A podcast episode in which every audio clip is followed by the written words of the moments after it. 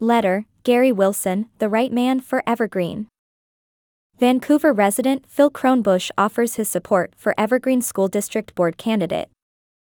By Phil Kronebusch in Vancouver. Editor's note Opinions expressed in this letter to the editor are those of the author alone and do not reflect the editorial position of ClarkCountyToday.com. I've been attending Evergreen school board meetings for the past year and a half now with Gary Wilson. He's been coming to them much longer and has the knowledge of our school board's shortcomings and has a plan to get our district's academic standards back to respectability. Evergreen, once the best school district in the county, now has the worst percentage of students meeting academic standards in all three academics English 37.6%, Math 26.9%, and Science 35.7% of all nine Clark County school districts. Since 2016, Evergreen has been declining each year overall in the three academics hitting rock bottom at 33% for 2022 and 2023. His opponent blames the pandemic, which did not help. However, Evergreen has dropped every year since 2016, showing the four years before the pandemic we were dropping every year. We need solutions, not excuses.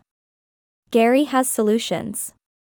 First, he wants to compare our curriculums K-12 to Camas and see where they are different and if that explains part of the disparity between Camas averaging 70% overall in the three academics compared to Evergreen's 33%.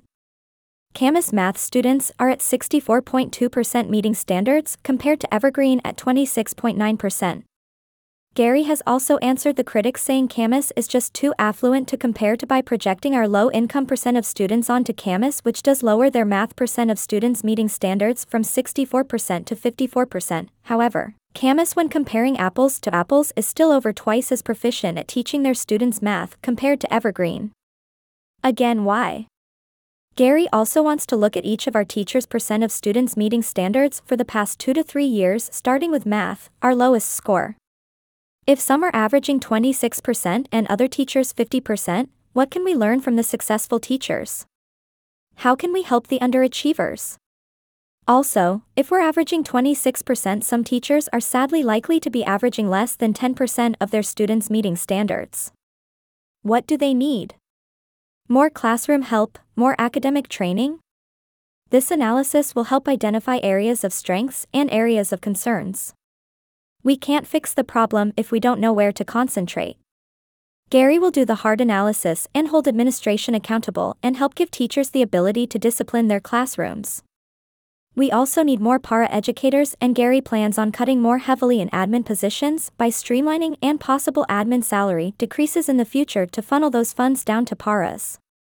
We need to raise our academics, and that is not going to happen with the recent trend of cutting closer to teacher positions while keeping admin intact. Finally, I'm an eyewitness to the Columbian lying and accusing me of words I did not read aloud in Gary's place at a library board meeting last December. Gary, I and other eyewitnesses have public record requests proving that what they wrote is a distortion of the speech I gave.